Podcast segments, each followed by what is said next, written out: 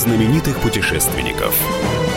Совместный проект Русского географического общества и радио «Комсомольская правда». Здравствуйте, уважаемые радиослушатели. У микрофона Евгений Сазонов.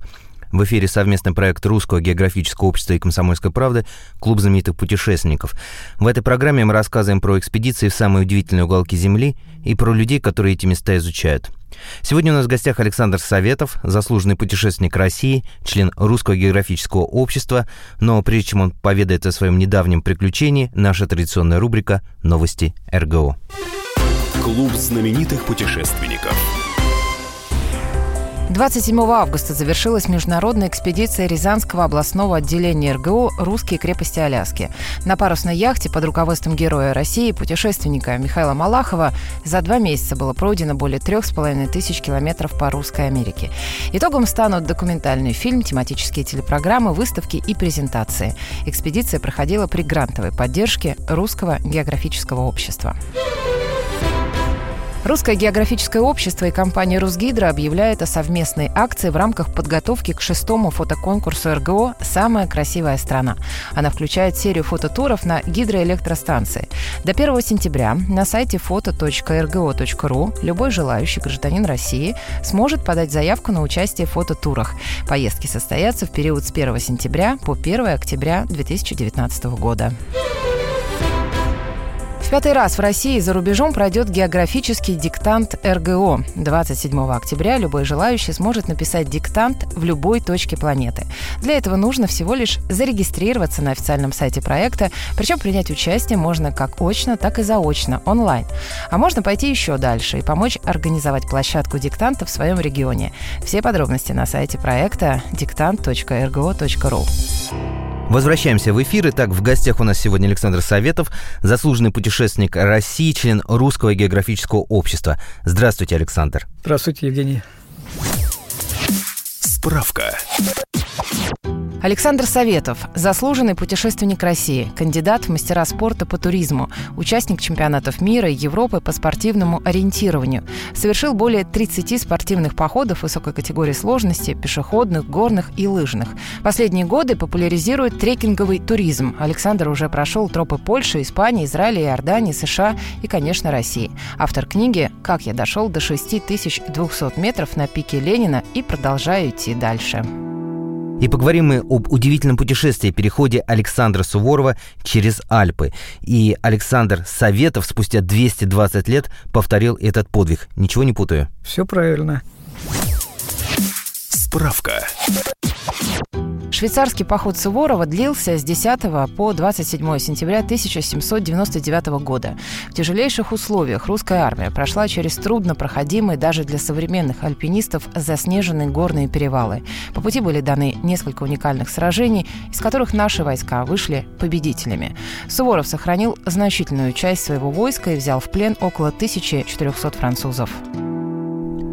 Расскажите, как это было?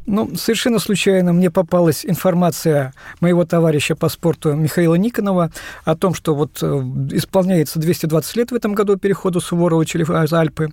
Попалась карта с маршрутом перехода, и я загорелся. Я загорелся пройти этим маршрутом еще и потому, что он проходит через 5 стран сразу. Италия, Швейцария, Лихтенштейн, Австрия и ФРГ. Было еще интересно посмотреть все эти страны, за один раз, как-то сравнить их между собой. Собрав необходимый материал, проложив треки, забив его в телефон, я выдвинулся полностью автономный маршрут. Все было в своем рюкзаке. Рюкзак весил 12 килограммов вместе с каким-то продовольствием. Я взял сублиматы, и я пошел по маршруту Суворова. Вы знаете, я до сих пор не могу в себя прийти после прохождения этого маршрута. Я просто не понимаю, как Александр Суворов со своими воинами прошел его. Это просто невероятное. Мне при своем опыте, а у меня богатая спортивная биография, я дошел до мастера спорта в спортивном туризме, встретились такие препятствия, в которых я так себе говорил, мне бы сюда ледоруб, кошки, каску, веревку, только тогда я пойду этот перевал безопасно. Перевал Паникс, который он проходил, снежный, На этом перевале у Суворова без всяких боев уже не было. Погибло 200 человек. Они сорвались, падали в пропасть, потому что сложный перевал для прохождения. Это спортивный перевал. Перевал в нашей квалификации единичка «Б». Перевал нелогичный. Я, когда подошел к этому перевалу, то передо мной было озеро, покрытое снегом. Проход по его берегу был невозможен, потому что можно было просто провалиться и уйти в озеро. Значит, перевал был, как спортсмены говорят, стоячий. Он был, казался вертикальным. Только подойдя ближе, он стал поположе, и я смог найти, просмотреть путь прохождения через него. 4 перевала прошел Суворов. Армия Суворова при прохождении... А идти там можно было только по одному человеку. Вот от первого человека, который шел первым, до последнего армия растянулась на 3 суток. И вот в этих условиях, а сзади наступали французы, да, впереди тоже были французы, нужно было впереди отбиваться, пробивать дорогу, сзади нужно было закрывать, чтобы твои силы не были побиты. И это при том, что они тащили с собой еще оружие, орудия, кружки, продовольствие. Одежда тех времен совершенно была не приспособлена для боевых походов. Значит, в то время был парадный стиль одежды, она очень красиво смотрелась на парадах, абсолютно не грела, была не способна для пеших переходов. В отличие от меня, который шел во всем экипированным многолетним опытом и спортивными одеждами, обувкой, с трекинговыми палочками. Суворов не только сам прошел и спас свое войско, он еще и 1500 пленных с собой провел, никого не бросил. То есть, а как он попал в эту ситуацию, это тоже все непросто. То есть, если интересно, минута по истории. Значит, союзники решили задушить французскую революцию, объединили силы, и Россия с Австрией должны были объединенными войсками войти во Францию и разбить революционных французов. Значит, Суворов из Италии, где он к тому времени их уже успешно разбил, а граф Корсаков Римский из Австрии должны были соединиться в городе Швиц, которые дали название всей Швейцарии. Значит, но Римского-Корсакова разбили, а Суворов после того, как взял перевал Сан-Готард, оказался один, и двигаться дальше во Францию с его малочисленным войском было ни к чему.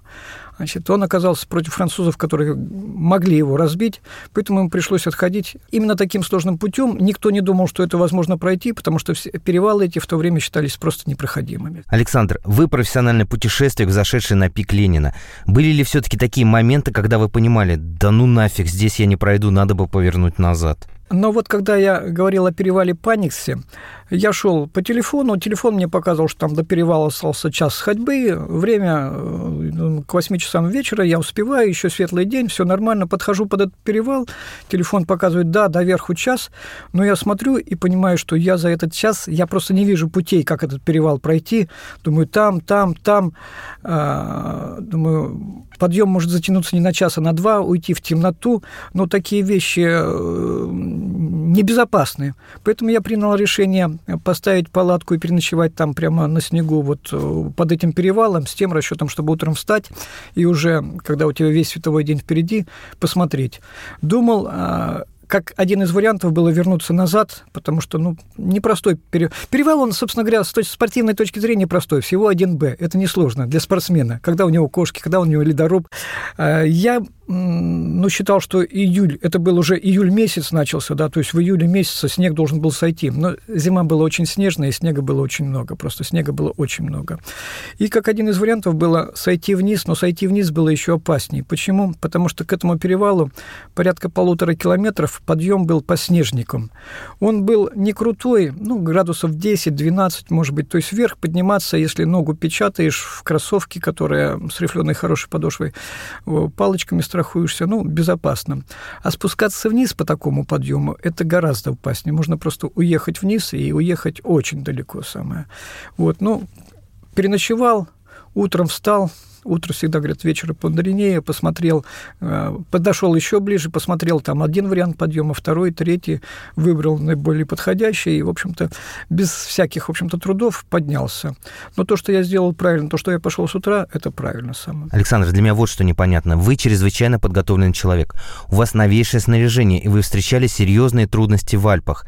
Вас не мучил вопрос, как русские войска совершили этот подвиг? Мне казалось, что истории про этот переход приукрашены. Неужели реальность оказалась намного удивительнее самых смелых фантазий? Вы знаете, я нашел этому... Вот то, что вы говорите, вот то же самое пережил, но нашел этому одно объяснение. Объяснение от самого Суворова. Оно звучит так. Там, где олень пройдет, там и русский солдат пройдет. Там, где олень не пройдет, там русский солдат тоже пройдет. Это единственное объяснение, которое может объяснить то, что произошло. Все остальное, ну, просто не вписывается ни в какие вот рамки. Это невозможно. Есть, наверное, ответ, почему русские солдаты смогли пройти этот путь. Ответ от самого Суворова, ведь он их называл как? Чудо-богатыри. Мы ненадолго прервемся. Напомню, что в эфире работает совместная программа Русского географического общества и Комсомольской правды «Клуб знаменитых путешественников». У микрофона постоянно ведущий Евгений Сазонов. В гостях у нас Александр Советов, заслуженный путешественник России, член Русского географического общества. Встретимся через пару минут.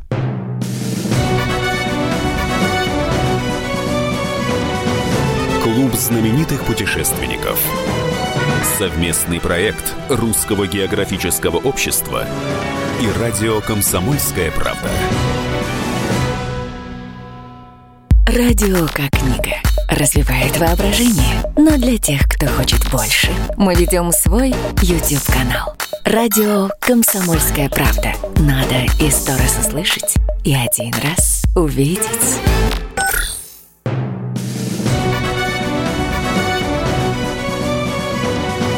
Клуб знаменитых путешественников. Совместный проект Русского географического общества и радио «Комсомольская правда». И снова здравствуйте, уважаемые радиослушатели. В эфире совместная программа Русского географического общества и Комсомольской правды «Клуб знаменитых путешественников». У микрофона постоянный ведущий Евгений Сазонов, а в гостях у меня Александр Советов, заслуженный путешественник России, член Русского географического общества. В первой части мы поговорили о том, как Александр Советов повторил переход Александра Суворова через Альпы, которому в этом году исполнится 220 лет. Скрипя сердце, отхожу от темы великого полководца как альпиниста и перехожу к другой, не менее интересной. Александр, вас можно назвать фанатом трекингового туризма? Не, ну фанатом не стоит, скажем так, я продвигаю трекинговый туризм в нашей стране в силу своих возможностей. Почему я, ну, наверное, можно сказать, уже ушел из спортивного туризма, хотя еще крест на этом не ставлю. Наша страна единственная, кто культивирует туризм как спортивный. В нем есть разряды, звания мастеров спорта, заслуженных, международных мастеров. В России и в странах СНГ это спорт. Во всем остальном мире это отдых, трекинг, хайкинг. Все страны Европы и развитых стран мира пронизаны сетью пешеходных дорог. Они маркированные, значит, на них есть всякие стенды, указатели, они проходят вблизи каких-то населенных пунктов. То есть тебе не нужно тащить на себе рюкзак там с кучей снаряжения, еды и так далее. Ну, а у нас-то как с этим? Я слышал, что есть проект «Зеленое кольцо Москвы», такая трекинговая тропа, которая позволяет прогуляться по лесу, не выходя за пределы МКАД. Справка. «Зеленое кольцо Москвы» — это маршрут по паркам и зеленым зонам столицы с минимальными переходами по городским улицам. Его протяженность почти 160 километров. На пути встречается множество достопримечательностей. Есть возможность увидеть не просто зеленые парки, но и самые красивые виды города, исторические места и много интересных и неизвестных памятников столицы. Причем можно все лето по выходным гулять по паркам Москвы и ни разу не повториться. Это правда? Москва – большой город. Чтобы куда-то выйти на природу из дома, надо там потратить пару часов. Метро, электричка, куда-то уехать. Потом, чтобы добраться, еще столько же. Да. Потерять 4 часа, чтобы погулять там 6 часов, но как-то очень накладно самое. Значит, я с товарищами проложил маршрут по Москве. Сначала он был 100-километровый, а потом товарищи подкидывали идеи. Сейчас это 160 километров по паркам, зеленым зонам именно Москвы, в пределах МКАДа. Значит, маршрут построен так, что переходы связки по улицам, по асфальтам минимальные. Из 160 километров, ну, может быть, километров 10-12 только асфальта. Все остальное лес, лес и лес. Либо это благоустроенные дорожки там в парках, либо это просто тропинки в парках. Значит, есть места, в которых ты можешь просто час идти и не встретить ни одного человека. Идешь по местности, вот лес, лес и лес. А на самом деле ты в Москве. На самом деле в Москве, да. Это, скажем, там в стороне Битцевского парка, да. Мне очень нравится участок под Царицыно. Там такие места, что вот когда туда спускаешься, всякий раз меня охватывает чувство, что вот это же глухая Владимирская область, вот там какой-то лес, поля, болотца сам, это вот не Москва, это далеко-далеко от Москвы. Что мне еще нравится, когда я хожу по этому кольцу, а мы там есть страница в Фейсбуке «Зеленое кольцо Москвы», да, в которой размещена карта, схема, трек, в которой люди собираются, анонс объявляется, вводится. Когда я ввожу новых людей по той местности, где они живут, и говорят, не-не, сюда нельзя, здесь не ходит, вот ходит. Я их провожу там какой-то долиной речки, они говорят, ой, как здесь красиво. Никогда не знал, что здесь вот это такое вот возможно. Просто люди очень удивляются, что они живут рядом с природой, рядом с зелеными насаждениями, и этого никогда не видят. Что меня еще больше удивило в «Зеленом кольце», когда я его создавал, да, ну, считал, что она зеленая для того, чтобы ходить вот там летом, когда она зеленая. А получается, что зимой по нему еще больше ходит народу. Почему? Потому что летом, ну, самые активные куда-то выезжают в походы, еще куда-то там дальше. А зимой эти поездки как бы сокращаются, они становятся более трудно. А почему не погулять по Москве? Зимняя Москва на Зеленом кольце еще интереснее самое. Это на лыжах или... Нет, пешком. Везде тропы, везде проложено. Причем все это кольцо проложено так, чтобы в соответствии с правилами безопасности, да, либо в тоннелях, либо пешеходные переходы, помечены все туалеты, потому что это важно, и помечено очень много. Вот, понимаете, это «Зеленое кольцо» 4 в одном. Первое, то есть, когда она создавалась, ну, лично мне, для тренировок, для того, чтобы можно было походить самое, да. Второе, это посмотреть природу, походить на природе, потому что делать круги, наматывать на стадионе, это... Ой, это ужасно скучно. Наматывают, люди наматывают. А здесь вот идешь. Причем это кольцо можно найти в одну сторону, в другую сторону, а оно становится разное. 4 времени года, она опять все разное. Давайте еще раз. Многие люди захотят принять участие в этих прогулках. Они могут найти это в Фейсбуке? Да, забивается «Зеленое кольцо Москвы», появляется наша группа, в которой куча фотографий, описания, трек, пожалуйста. Значит, кольцо сделано так, чтобы можно гулять самостоятельно. Скачиваешь трек на телефон, и в Maps.me карта твоя, ты идешь гуляешь. Хочешь с товарищами, хочешь с ним. Значит, уже, скажем, более сотни людей прошло кольцо полностью. Те, кто проходит полностью, я выдаю сертификаты. А это за какой период? Есть разные вещи. Значит, кто-то проходит его там. Значит, рекорд прохождения кольца принадлежит Григорию Степанову. 19 часов 54 минуты. То есть это меньше, чем за сутки они его пробежали. Причем это было сделано зимой 23 февраля. Летний рекорд чуть дольше, там 20-21 час. Значит, ну, это супер спортсмены, это ультрамарафонцы, это люди, до которых... Ну, для них это вообще тренировка, просто тренировка для будущих серьезных соревнований. Значит, а люди, кто посильнее, там, за 2 дня проходили пешком. А вообще нормально, ну, все, понимаете, все зависит от разного, у кого какие силы, да. Но пройти 30 километров в день – это немного, да, за 5-6 раз можно пройти. Значит, мой товарищ Роман Нечай в рамках «Московское долголетие» любителей скандинавской ходьбы ведет сейчас группу более 100 человек, людей пожилого возраста, с скандинавскими палочками. Они проходят 7-8 километров в день. Значит, начали они в декабре прошлого года, к декабрю этого года они должны закончить. Но их там больше сотни человек. Это тоже, знаете... То есть это кольцо, оно для всех. 8-летняя девочка, одна семья прошла полностью, папа, мама, дочка и сын. Дочке 8 лет, сыну 14 лет. Вот, то есть 8-летние, пожалуйста. Я со своей внучкой гуляю, ей 8 лет, мы с ней там уже прошли 60 километров, ну, впереди еще сотня самая. Как интересно. Не знаю, кто как, а я обязательно зайду на Facebook, найду раздел «Зеленое кольцо Москвы», скачаю карты и начну потихонечку открывать неизвестную для меня Москву. Чего и вам, дорогие радиослушатели, всем желаю. Совместная программа Русского географического общества и Комсомольской правды «Клуб знаменитых путешественников», к сожалению, подошла к концу. В гостях у нас был Александр Советов, заслуженный путешественник России, член Русского географического общества, человек, повторивший переход Суворова через Альпы и один из основателей удивительного проекта «Зеленое кольцо Москвы». Наш клуб вновь откроется через неделю. Встречу вас я, Евгений Сазонов. Удачных путешествий и изучайте географию, царицу наук.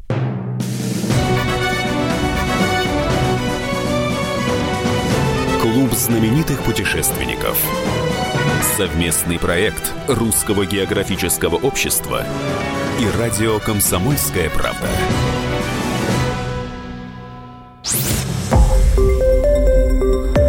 Радио «Комсомольская правда».